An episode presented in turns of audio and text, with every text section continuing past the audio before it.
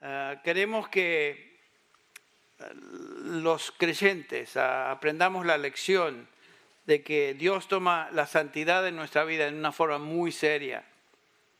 Dios no lo toma a la ligera.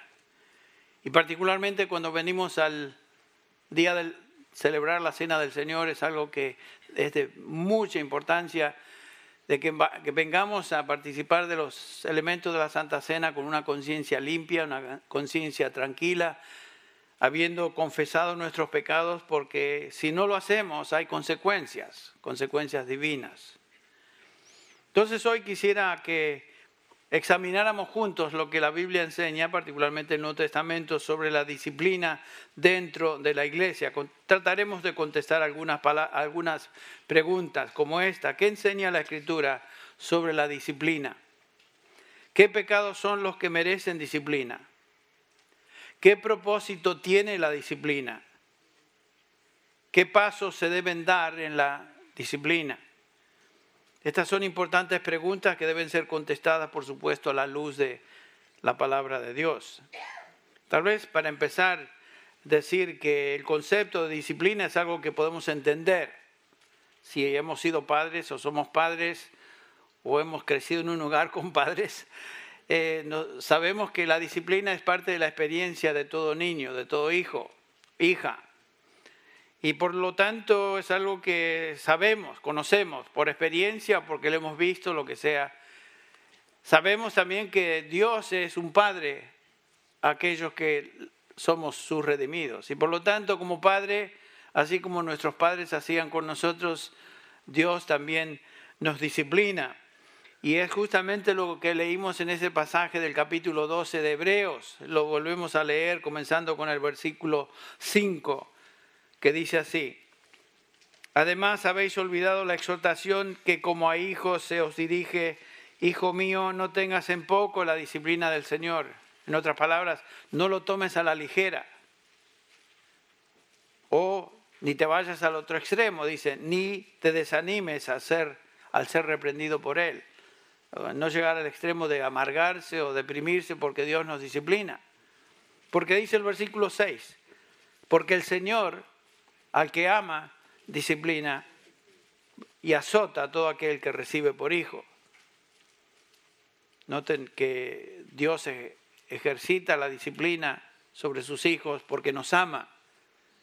Y por supuesto el azote es algo que demuestra que somos sus hijos. Es para vuestra corrección que sufrís, dice el versículo 7. Dios os trata como a hijos porque a qué hijo o qué hijo hay a quien su padre no discipline. Pero si estáis sin disciplina, versículo 8, de la cual todos han sido hechos, participantes, entonces sois hijos ilegítimos y no hijos verdaderos. Eh, noten que la, disciplina del Señor es prueba de que somos hijos de Él. Dios no disciplina al mundo, Dios disciplina a sus hijos. Además, dice el versículo 9, tuvimos padres terrenales para disciplinarnos y los respetábamos. Con cuánta más razón no estaremos sujetos al Padre de nuestros espíritus y viviremos.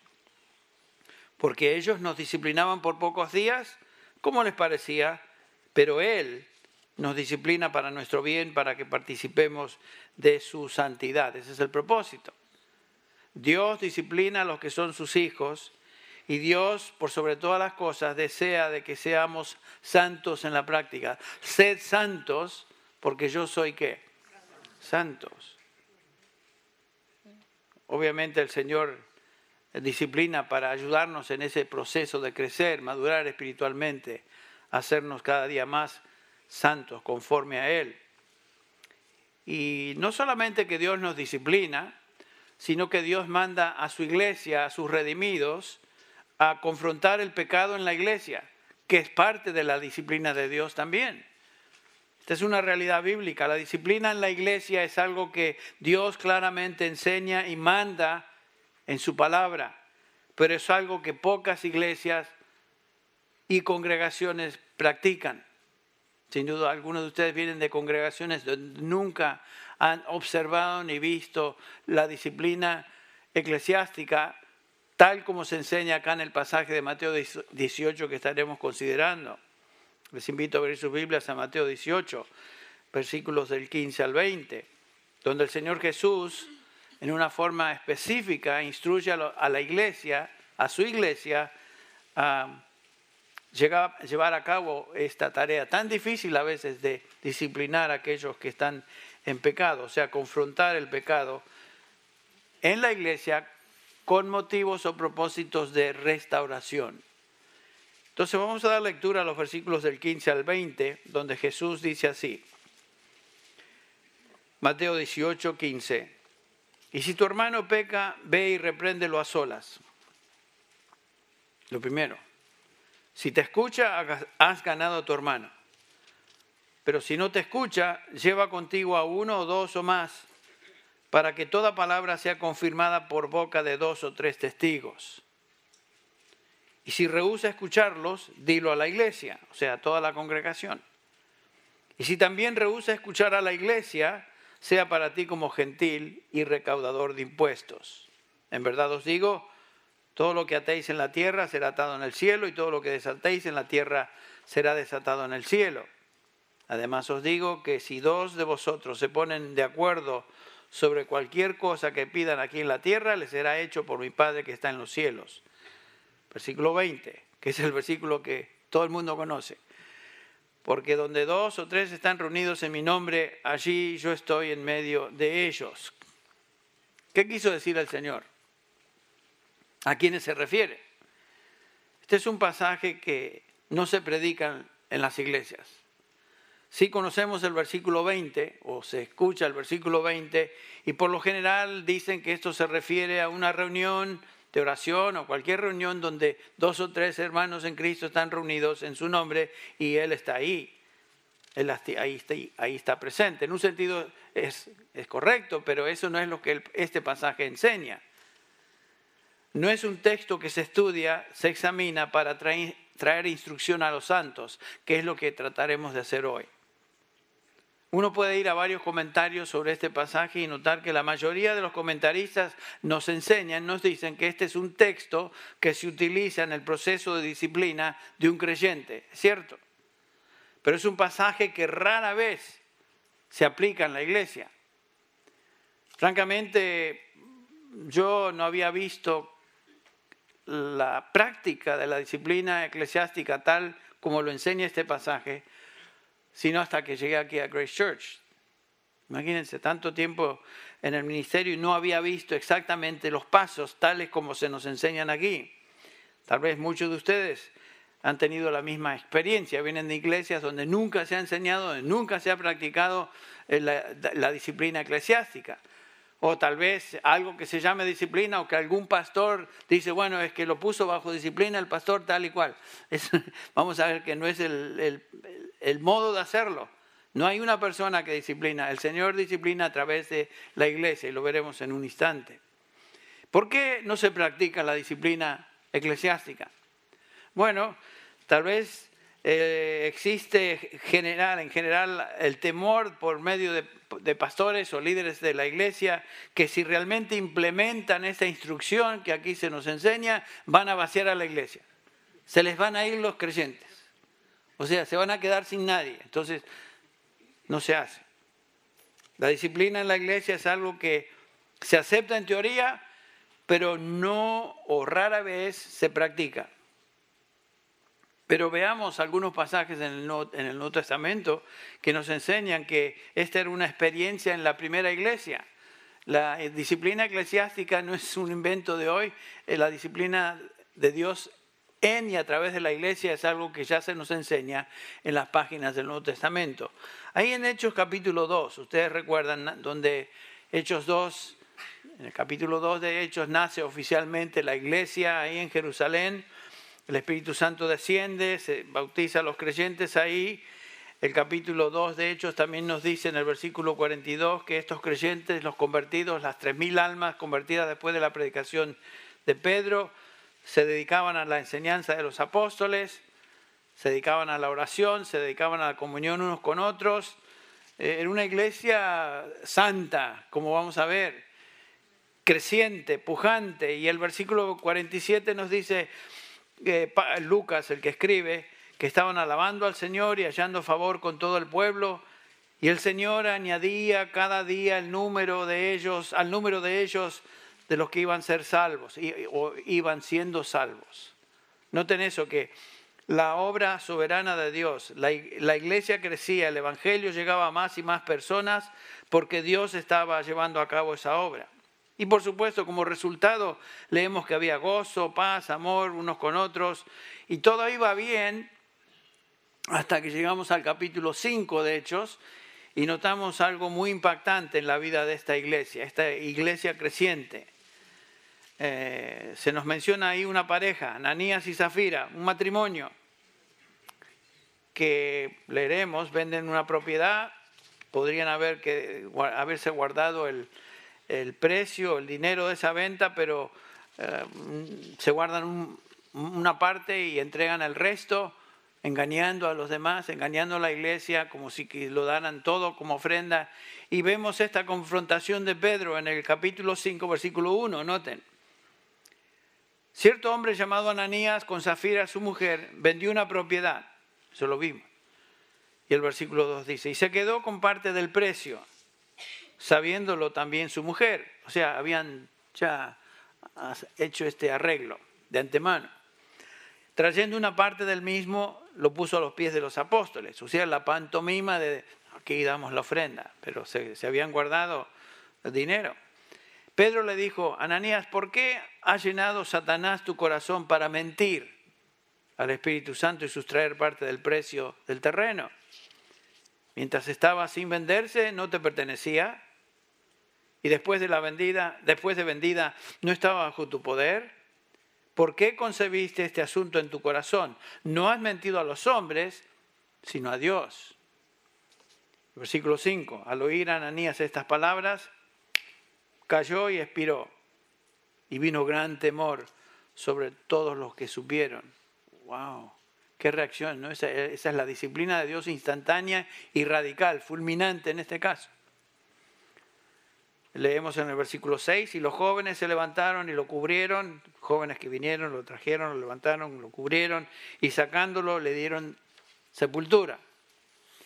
Leemos en el versículo 7, después de un lapso de unas tres horas, entró su mujer, viene a la iglesia sin saber nada, no sabiendo lo que había sucedido, dice ahí el pasaje, aquí viene Zafira, la, la, la, la, la, la, todo está bien, feliz.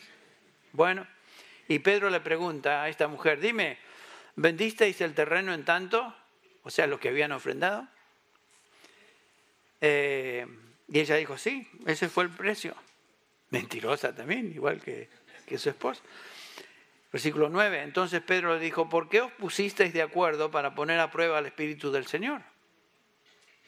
Mira, los pies de los que sepultaron a tu marido están a la puerta y te sacarán a ti también. Al instante ella cayó a los pies de él y expiró. Al entrar los jóvenes la hallaron muerta, la sacaron y le dieron sepultura junto a su marido. Qué lección, ¿eh? ¡Wow! La disciplina de Dios sobre el pecado en la congregación fue instantánea, fue fulminante, y lo que podemos concluir es que Dios toma muy seriamente el pecado dentro de la comunión cristiana un pecado tolerado, un pecado no confesado. Dios no hace la vista gorda al pecado, ese pecado impenitente en la vida de algunos, sino que Él disciplina. Y como resultado, por supuesto, de ese acto divino, de ese acto radical de corrección divina sobre los dos, leemos en el versículo 11, y vino gran temor sobre la iglesia y sobre todo los que supieron estas cosas, vino gran temor. Por supuesto, ¿cómo no va a haber temor? Y vino gran temor. Esto trajo tremenda sobriedad entre los creyentes. Dice el pasaje, sintieron gran temor. Y claro, ¿quién no tendría temor al observar esto? Imagínense que sucediera aquí, con alguno de nosotros. Y paz, ahí quedemos y vengan los, sugieres a levantar el cadáver de uno y, y los sugieres a levantar el cadáver del otro. traería sobriedad sobre nosotros. Pero ¿qué es la lección? ¿Qué está tratando de enseñar Dios ahí? ¿Está tratando de interrumpir el crecimiento de la iglesia? No, el propósito de este dramático incidente es enseñar la vital importancia de mantener la pureza dentro de la iglesia, de los redimidos. Es enseñarnos, enseñarnos sobre todas las cosas que Dios desea la santidad en nuestras vidas. En el versículo 13 de este capítulo 5 leemos, pero ninguno de los demás se atrevía a juntarse con ellos. Sin embargo, el pueblo les tenía en gran estima. Está hablando acá de la gente de Jerusalén. La gente de Jerusalén veía a los creyentes como personas a quienes se les tenía gran estima, pero al mismo tiempo no se atrevían a juntarse con ellos. Noten ahí. ¿Por qué? Porque la iglesia era un lugar donde el pecado no se toleraba. Y vieron, escucharon lo que pasó ahí. Ahí se muere la gente. Cuando alguien peca, ahí se mueren. Claro, trajo gran temor a los que rodeaban también. Y lo hemos dicho tantas veces, aún dentro de nuestra congregación. La iglesia debe ser distinta a cualquier agencia, cualquier organización, cualquier club dentro del mundo. La iglesia debe ser el lugar donde los creyentes son santos en su práctica, no son perfectos, pero son piadosos en su manera de vivir. Y los de afuera ven eso y si vienen a la iglesia no se sienten tan cómodos si ellos están viviendo en pecado. La iglesia no es el lugar donde los pecadores, la gente que vive como, se les da la gana y toda su vida, vienen acá y se sienten felices. Si, los pecadores vienen a, la iglesia y se sienten felices como si fuera un club, como cualquier otro, quiere decir que algo está mal con la iglesia. Algo está sucediendo ahí entre los creyentes que no estamos demostrando que somos distintos al resto del mundo.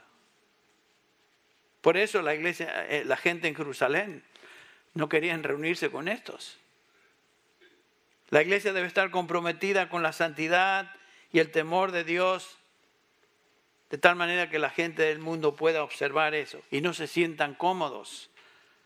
No es que no damos la bienvenida a todos.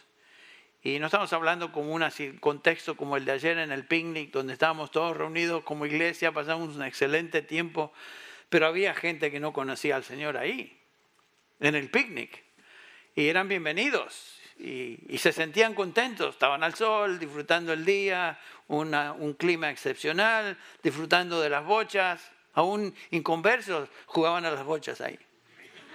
Y no tenía que ser uno creyente para ganar, porque yo y Enrique Magaña perdimos. O sea que en ese contexto, por supuesto, no estamos diciendo que la gente de que no es creyente no puede estar con nosotros. El punto es este, que los creyentes no se deben sentir, totalmente cómodos y felices dentro de una congregación donde la mayoría de las personas son santos y piadosos, santos en la práctica. Bueno, el versículo 14, ¿qué sucede cuando el pecado se confronta y se juzga dentro de la iglesia? ¿Se vacía el templo? ¿Se vació la iglesia? ¿Se fue la gente? ¿Se arruinó el ministerio? No, no el versículo 14. Y más y más creyentes en el Señor, multitud de hombres y mujeres se añadían constantemente al número de ellos. Noten esa, esa reacción del Señor. La iglesia continuó creciendo porque Dios continuó agregando a sus filas nuevos creyentes. Y la lección es esta. Cuando la iglesia es fiel en confrontar la impiedad del pecado dentro de ella, Dios bendice a su pueblo. Dios bendice a su pueblo. Y otra vez, no estamos hablando de personas que, donde no hay pecado. Los creyentes somos imperfectos. Sabemos que todos pecamos, todos ofendemos, todos caemos, pero un creyente consciente de su pecado, una iglesia llena de creyentes conscientes de su pecado, eh, adoptan lo que nos enseña Juan, 1 Juan 1.9, eh, confiesa su pecado. Confesamos nuestros pecados, sabiendo que Él es fiel y justo para perdonar y limpiarnos de toda maldad. No es que no tenemos pecado, pero cuando observamos y el Espíritu Santo nos hace notar nuestro pecado por su palabra, confesamos nuestro pecado. Y Dios perdona nuestros pecados. Y continuamos en el proceso de crecimiento espiritual. En este pasaje de Hechos 5, así como todo pasaje que instruye acerca de la disciplina de la iglesia, el pecado al cual se refiere es el pecado impenitente, el pecado no reconocido, el pecado tolerado como si no tuviera ninguna importancia y es el pecado que él permite o ella permite en su vida, le está afectando a él y está afectando a otros. Ese es el pecado. Ahora, eso es como introducción al, al capítulo 18 de Mateo. Veamos el contexto de Mateo 18. El contexto de este pasaje en Mateo 18, regresen su atención ahí, es la semejanza de un hijo de Dios a un niño.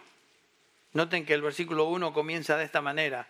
Aquí se encuentra Jesús en Capernaum y está enseñando a sus discípulos acerca del reino de Dios y leemos en el versículo 1 y en aquel momento se acercaron los discípulos a Jesús diciendo, ¿quién es entonces el mayor en el reino de los cielos?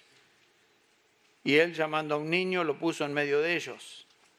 Y lo primero que Jesús les hace ver que para entrar al reino de los cielos tenemos que ser como un niño, en el sentido de humilde, no tenemos nada que ofrecer, no tenemos logros, no, no, no tenemos méritos. Entramos con una actitud de, de humildad, de dependencia.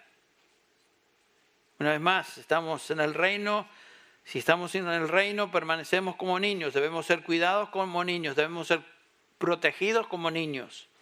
Todo eso se encuentra en los primeros 14 versículos de, este Mateo 18. Y comenzando con el versículo 15, entramos ahora en la porción donde Jesús específicamente instruye a su iglesia sobre los pasos de confrontación a un individuo que está en pecado. Todos entendemos que los niños necesitan ser corregidos y restaurados una y otra vez. Nosotros éramos niños, nosotros tuvimos niños y sabemos que el proceso de disciplina y restauración es continuo. Y Jesús hace la comparación, la analogía entre un niño y aquellos que pertenecen a, su reino, a la iglesia. En 2 Timoteo 3, ustedes recuerdan que la palabra de Dios, entre otras cosas, tiene la función de corregirnos eh, leo ahí en el versículo 16, no lo tienen que buscar. 2 Timoteo 3:16, toda escritura es inspirada por Dios y útil para enseñar, noten, para reprender, para corregir. Es la obra de la palabra de Dios purificar y santificar a la iglesia, mostrándonos nuestro pecado, confrontándonos con nuestra impiedad, mostrándonos el camino de obediencia y restauración. ¿Dónde conocemos acerca de nuestro pecado? ¿Dónde podemos saber lo que Dios piensa acerca del pecado? El único lugar donde podemos encontrar la voluntad de Dios revelada es su palabra. Y es la obra de la palabra entonces purificar, santificar a la iglesia, mostrándonos nuestro pecado, mostrándonos el camino de obediencia. Todo eso está en la palabra. La obra del Espíritu Santo es convencernos del pecado, de guiarnos a la santidad esta es la obra de la palabra de Dios también, es la obra del Espíritu de Dios y debe ser la obra de la iglesia también. Ustedes recuerdan que Cristo habla de la pureza de su iglesia, nos dice en Efesios 5, versículo 25, Cristo amó a la iglesia y se dio a sí mismo por ella. Es lo que estamos celebrando aquí, la Santa Cena. Cristo amó a su iglesia y se dio por ella. Versículo 26, ¿con qué propósito? para santificarla, dice Pablo, abriéndola purificado por el lavamiento del agua con la palabra, a fin de presentársela a, sí misma, una iglesia en toda su gloria, sin que tenga mancha, ni arruga, ni cosa semejante, sino que fuera santa e inmaculada. La iglesia del Señor Jesucristo se debe distinguir por santidad práctica. Es la preocupación mayor de Cristo Jesús para su iglesia, que seamos santos y debe ser nuestra preocupación también. Realmente no tenemos opción. Si el Señor Jesucristo tiene como meta santificar a su iglesia y presentársela a sí mismo en toda su gloria, sin mancha, ni arruga, ni cosa semejante, sino santa e inmaculada, esa debe ser nuestra preocupación también. Es la preocupación del Señor. Nosotros nos llamamos cristianos. ¿Por qué? Porque somos de Él, amamos lo que Él ama, amamos a su iglesia. Y acá Jesús nos enseña en esta porción de Mateo 18 de cómo confrontar el pecado, de tal manera que el pecado no se desparrame y se permee, así como la, la, levadura leuda una masa. Ese es el punto. Y Jesús comienza a hablarnos ahí en el versículo 5 donde comienza el proceso de confrontar el pecado en alguien. Noten, si tu hermano peca, ve y repréndelo a solas. Si te escucha, has ganado a tu hermano. Esto no es difícil de entender. Si tu hermano peca, Los mejores eh, manuscritos omiten esa palabra contra ti. Si tu hermano peca y tú lo sabes y reconoces el pecado, ve a solas y confróntalo, hácelo notar. Esa palabra elenco eh, se traduce aquí a exponer a la luz, que quiere decir confrontar, repréndelo. Se traduce reprender, pero quiere decir exponer a la luz. Es decir, exponer a la luz su pecado para que se dé cuenta y vea que no se puede escapar de la realidad de que esta ofensa está afectando su vida y la vida de otros. Es algo que observamos en una persona, en un hermano en Cristo. Ah, no es cualquier pecado, todos tenemos pecaditos, no pecados. Oye, eh, fíjate que observo en ti que te enojas de vez en cuando. Te confronto en el nombre del Señor. No estamos hablando de, esas cosas. O, o, fíjate que la reacción que tuviste fue una actitud muy carnal. Te confronto con el pecado delante del Señor. No, todos tenemos nuestras cosas en el pecado. Estamos hablando de un pecado escondido, un pecado que no se confiesa, un pecado que le está afectando a él, está afectando a otros. El punto aquí es este, que una vez que observamos el pecado y sus efectos, el primer paso que nos da el Señor Jesús es de confrontar a una persona a solas, no divulgar el pecado a otros, no hablar de alguien, sino hacerlo a solas. ¿A qué pecado se, se refiere? Ese es el punto, que no dice qué pecado es, es un pecado. Este es un pecado que afecta a la vida de ese creyente y está afectando a la vida de otros. Puede ser un pecado en contra de un individuo o un pecado indirecto que afecta a otros. La realidad es que todo pecado contradice la santidad de Dios y de alguna manera contamina la congregación. Pero específicamente el Señor está hablando de un pecado impenitente ese es un pecado que el individuo ni reconoce ni confiesa y continúa rebeldemente en su posición, terminará afectando la comunión con los hermanos. Eso es lo que hacemos, confrontando. Puede ser pecado de fornicación, pecado de adulterio, pecado de varios. Ustedes recuerdan el caso de la iglesia en Corinto, había un, un llamado hermano que tenía una relación sexual ilícita dentro de la congregación y los hermanos de Corinto hacían la vista gorda, como que no, no les preocupaba. Entonces Pablo los confronta, 1 Corintios 5, 6. Vuestra jactancia no es buena, dice. ¿No sabéis que un poco de levadura, ¿qué hace? Fermenta o leuda toda la masa. ¿Cómo es que vamos a tolerar eso? Es el punto de Pablo al confrontarlos. No se puede tolerar el pecado les dice Pablo a estos creyentes. El punto es que uno va y le confronta en privado. En este caso era un hombre que estaba viviendo con su madrastra, un pecado que bastante notable. Y los demás, ese es el punto. Y si no confrontamos el pecado, esta es una ilustración nada más, eso va a contaminar a otros, eso se va a desparramar. Si la iglesia comienza a ver que hay tolerancia de pecados, y son obviamente pecados que afectan a la congregación, y nada se hace al respecto, otros llegarán a la conclusión, bueno, entonces yo puedo hacer las mías, ¿no? Yo también me, dedico a hacer mis cositas. Pero cuando el pecado se confronta, como vimos allá en Hechos 5, y se inmediatamente se confronta y se soluciona, temor viene a la congregación. Entonces, parte de lo que hacemos al anunciar estos nombres para que la iglesia sepa es que tomen conciencia, tomemos todos conciencia de que eso traiga temor a nuestras vidas. Cuidado con lo que toleramos en nuestra vida. Y todo comienza con pecadillos, cositas que toleramos que se pueden transformar en cosas muy fuertes y grandes. Y dice Jesús, bueno, si lo confrontas, en el versículo 15, y él te escucha, entonces dice, has ganado a tu hermano. Esta frase eh, nos hace ver que eh, ganar al hermano, el propósito es restaurar a la persona que ha pecado. Algunos piensan que el propósito de la disciplina en la iglesia es correr a algunos de la iglesia, sacarlos. Ese no es. Ese no es el propósito. Yo, yo he escuchado de pastores en iglesias que corren algunos eh, miembros, dicen que los disciplinan Vamos a ver que esa no es la función de un pastor, la función de toda la iglesia.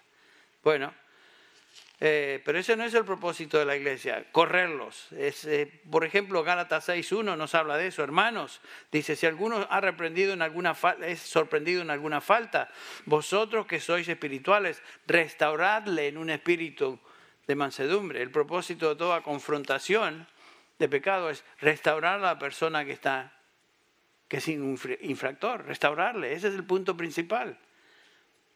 Jesús dice, si vas y le confrontas y te escucha, o sea, se arrepiente, ¿qué pasa? Has ganado a tu hermano.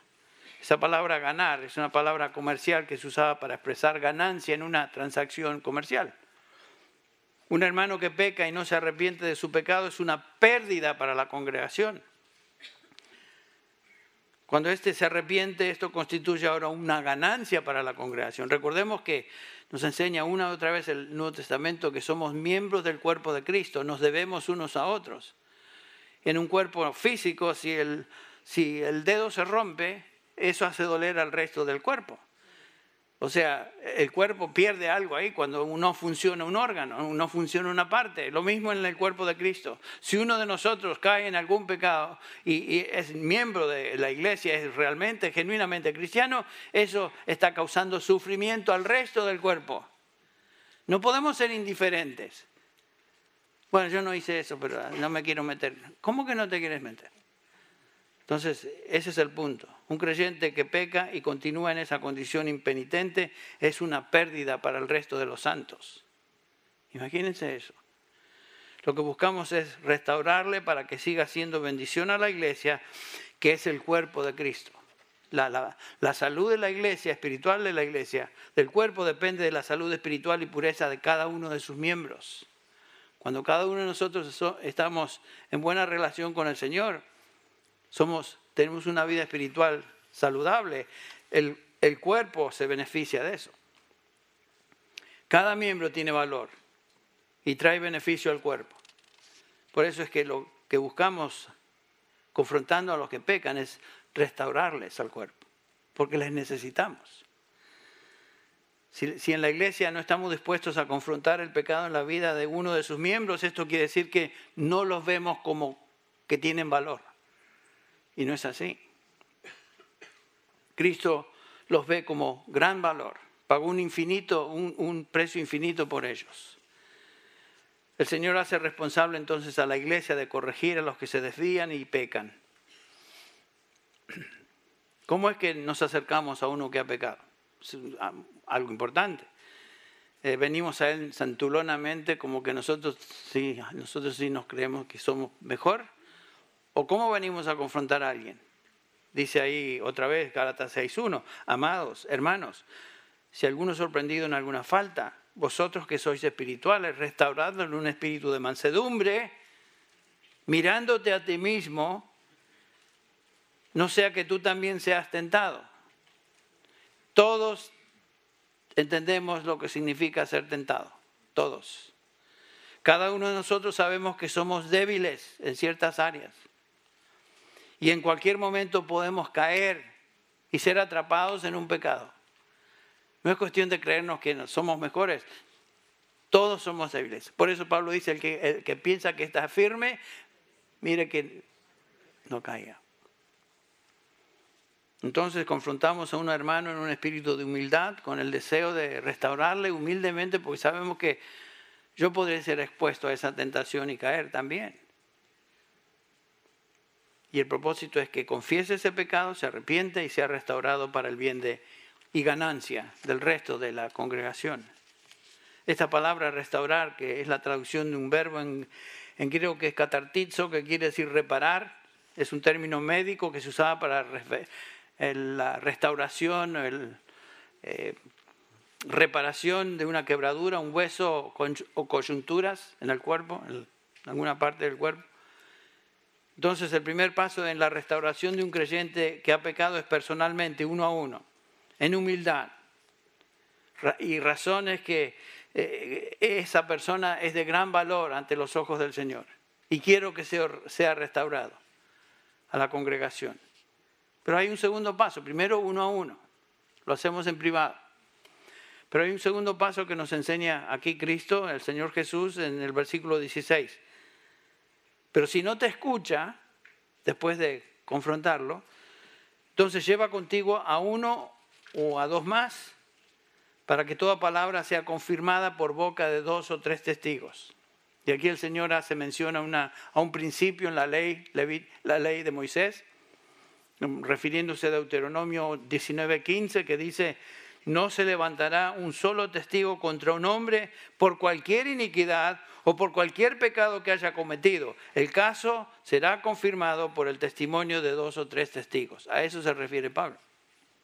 No es cuestión de, calumniar y de levantar eh, este, acusaciones contra alguien sin estar seguro de lo que está pasando. Yo he sabido aquí en nuestra congregación que ha habido ocasiones cuando alguien quiere acusar a otro de pecado y han venido a mí a decirme que este está pecando, en lugar de ir primero, me ha venido a mí. Este y uno averigua la situación y se da cuenta, no, eso no, no es lo que pasó. O sea, uno debe estar bien informado de lo que está acusando a alguien.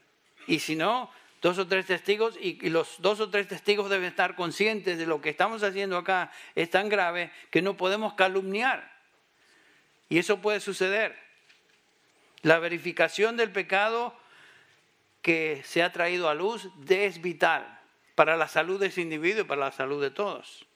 Es necesario que la acusación sea respaldada, entonces dice Jesús, por dos o tres testigos.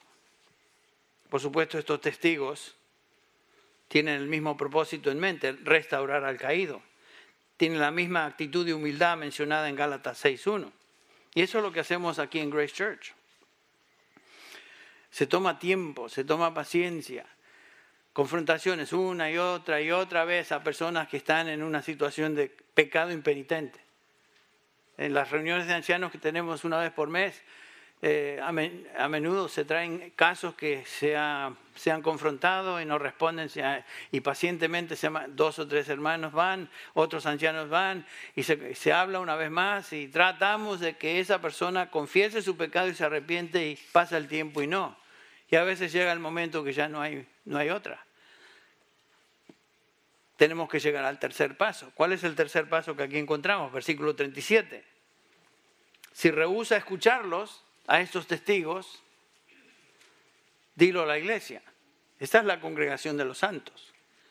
El proceso se abre ahora para que los creyentes de la congregación confronten, confronten perdón, en humildad al ofensor, buscando que esta persona se arrepienta ya entonces la responsabilidad se abre a la congregación. Por eso cuando mencionamos un nombre aquí, desde el púlpito, se trae el nombre primero y se le pide a la congregación que estemos conscientes. No se les habla de los detalles del pecado, no se les habla de detalles de la, de la situación, sino que se les dice, hermanos, esta es la situación. Les estamos pidiendo que por favor vayan, llamen por teléfono, hagan lo que tengan que hacer, pero hablen con ese hermano y traigan, o hermana, y tráiganlo a un momento donde esta persona se arrepiente. El propósito es restaurarles otra vez. Entonces Jesús dice, miren, si no funciona con dos o tres testigos, dilo a la iglesia. Ahora los santos son responsables de llamar a este individuo, de reconocer su, su situación y ser restaurado. Y noten que el pasaje nos está enseñando acá que no podemos ser indiferentes al pecado en la iglesia. El pecado si se deja y se permite que continúe así como la levadura, que nos enseña Pablo en 1 Corintios 5, así va a permear a la congregación. No podemos permitir eso. La salud de la congregación depende de la salud de cada uno de nosotros. Entonces lo decimos a la iglesia. Este anuncio, anuncio es para confrontar que ellos vayan, mejor dicho, para mencionarles que ellos vayan y confronten al infractor. Ah, y como dije, no es cuestión de una persona. Noten que Jesús comienza a abrir el abanico e incorpora más. No es como la situación que tenemos en tercera Juan 1.9, donde el, el, apóstol Juan escribe y dice, escribí algo a la iglesia, pero dio tres veces, ¿se acuerdan de ese famoso individuo? Dio tres veces. A quien le gusta ser el primero entre ellos, no acepta lo que decimos. No es la responsabilidad de un individuo solo disciplinar, sino es responsabilidad de toda la iglesia. Y como les dije, no es que un pastor va a disciplinar. La responsabilidad es de todos. Uno a uno. Dos o tres testigos. la iglesia. Y él se abre el abanico de responsabilidad. Y por último, el último paso que aquí tenemos, y si rehúsa también escuchar a la iglesia, sea para ti, dice Jesús, como un gentil o recaudador de impuestos. Ahí viene el paso de expulsión. ¿Qué quiere decir eso? Esto no quiere decir que lo tratemos mal. Eh, Jesús no, no está diciendo que lo debemos tratar así con desprecio, sino tratarlos como si no pertenecieran a la comunidad de los redimidos. Eso es lo que está diciendo. No debemos permitirles asociarse con los santos en las bendiciones y beneficios de la asamblea de los creyentes. Eso es mantenerlos allí. Y dice, considéralos como gentil y publicano. Considéralos como que pertenecen a lo que ellos están demostrando con su actitud, con su conducta, que son del mundo. Si viven como el mundo, les importa un comino las cosas del Señor, muy bien. Llegó el momento de tratarlos como tal.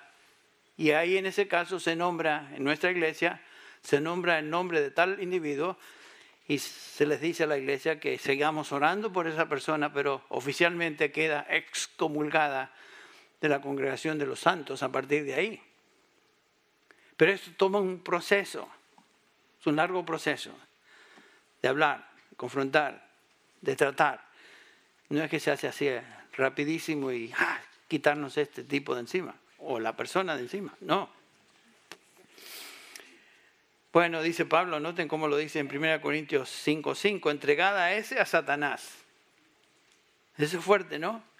Entregarlo al ambiente al cual ahora él, con el cual él ahora se está identificando, con el ambiente del diablo. ¿Quién es el que maneja al mundo? ¿Quién es el que dirige al mundo? El diablo. Y si una persona vive como el diablo, está indicando que con su conducta que se siente cómodo dentro de ese contexto. Entonces los, tratamos como tales, ¿ok? Y lo que necesita ahora esa persona es el Evangelio. Es que oremos por él. Y no tratarlos como, bueno, vénganse de regreso. Al fin y al cabo todos tenemos nuestras cositas. No. Por eso Pablo dice en la cena del Señor que debemos juzgarnos, debemos examinarnos a nosotros mismos para no ser juzgados. Porque cuando somos juzgados, dice Pablo, el Señor nos disciplina para que no seamos condenados con el mundo. Y por eso Pablo dice, hablando de este individuo que vivía con su madrastra, no es cuestión de tolerarlo, es cuestión, llegó el momento de expulsarlo. Dice, expulsar de entre vosotros al malvado. 1 Corintios 5:13.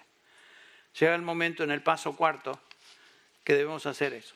Si alguien en la congregación profesa ser cristiano, pero se encuentra en un patrón de conducta de pecado y no responde a los llamados de uno, los llamados de dos o tres, finalmente el llamado de la iglesia, esa persona ahora debe ser expuesta oficialmente o quitada de la comunión de la iglesia, porque se siente cómoda en, ese contexto de pertenecer a lo que supuestamente él dice que no es, pero vive como si fuera.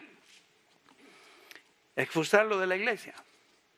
Eso suena feo, ¿no? Suena raro. Digo, suena, suena duro. Es un paso duro y difícil de dar, por eso lo hacemos tan lentamente y no llegamos a ese punto hasta que se han agostado los pasos anteriores con paciencia y humildad.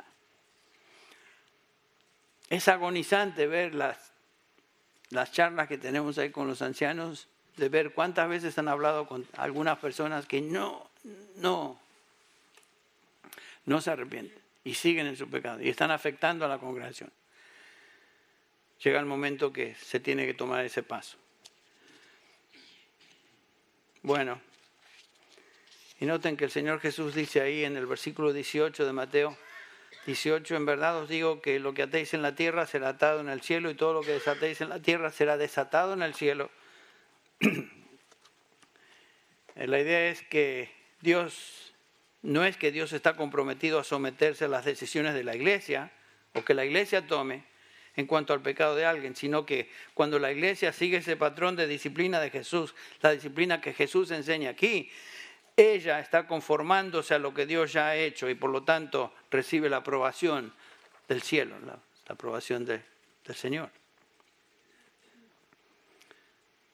Versículo 19, además os digo que si dos de vosotros se ponen de acuerdo sobre cualquier cosa que pidan aquí en la tierra, les será hecho por mi Padre que está en los cielos. En otras palabras, estamos llevando a cabo la obra del cielo, estamos haciendo la obra del Padre, estamos llevando a cabo la instrucción de Jesús en la confrontación del pecado, el cielo está dando aprobación a lo que estamos haciendo. Y el versículo 20, porque donde dos o tres están reunidos en mi nombre, ahí ya estoy en medio de ellos. El contexto es el mismo, la disciplina de los redimidos. Esto no es un llamado a tener una reunión de oración donde Jesús va a estar entre nosotros. No, eh, no es una reunión de oración, tiene que ver con la disciplina del individuo, donde dos o tres están en el proceso de disciplina, siguiendo el patrón de esta instrucción, Jesús dice, yo estoy con vosotros.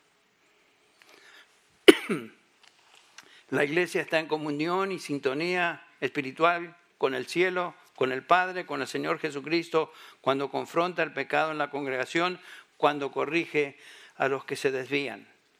Y no podemos evitar esta instrucción ni su práctica en la iglesia porque la pureza de la congregación va de, por medio. ¿Saben qué? Cuando somos obedientes a lo que Dios nos manda hacer, la iglesia nunca quedará vacía. Todo lo contrario. El Señor bendice la obediencia a su palabra.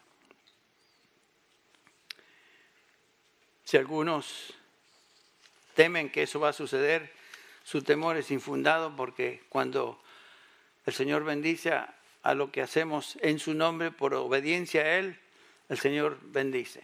Y la iglesia va a continuar creciendo, va a continuar madurando. Y eso es lo que buscamos. Ser santo, dice el Señor, porque yo soy santo. Santo.